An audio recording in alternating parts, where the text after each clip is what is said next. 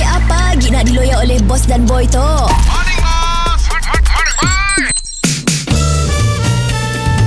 Mr. Penau, era music hit terbaik.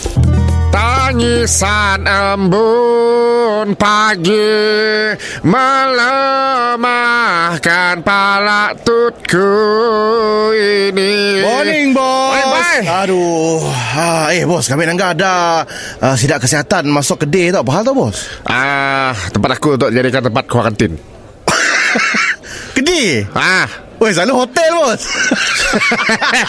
Si bedah-bedah kedai jadi Pusat kuarantin Aku buka kemah kecil Buka kemah Dalam tu Oh ah, So sampai kuarantin Dia dalam kemah dah Oh dia dalam kemah Yes Eh bos kedai kita tu berapa besar je Bos selalunya Mesti ada katil Ada apa tempat uh, Nak je berehat ya. dalamnya Sikit kemah dua orang Sikit kemah orang Bos Saya dah penjarakan sosial lah Macam ya bos Ada sikit saja 5 CM 10 CM jadilah Oh.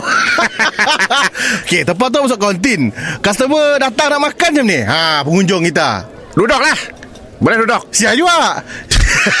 Di mana ada ruang duduk Siap. Wah, selalu ya pun uh, hotel jadi tempat kau kantin. Weh, memang boleh masuk, bos. Macam mana Wah. kita boleh menjalankan dua operasi sekali? Sebab apa? Sebab aku sangat perlu duit Perlu duit ha, Jadi Apabila kuarantin di bola macam tu Ah. Ada dana daripada aku Oh. Ah. And then aku masih ja- jalan bisnes Makin bertambah dana aku Oh, ya je sebelah orang kuantin ya je kita makan makan. Kuarantin cik mesti penyakit Ah, ah. memanglah. Bom penyakit Kumbuk pakai kain plastik dulu Semudah ya, bos. Ah, Weh, so- kita kita hutang memang singkat, bos. So satu kau perlu masak untuk orang ah, Untuk customer dan untuk orang di kuarantin Oh, okey okey Ah. okey okey okey okey. Okay. Faham faham faham. faham. Eh, berapa lama kedai tu akan dipakai bos untuk jadi tempat kuarantin lah bos?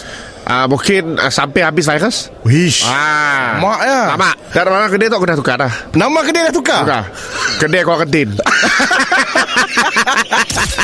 Mr. Penau, di era music hit terbaik.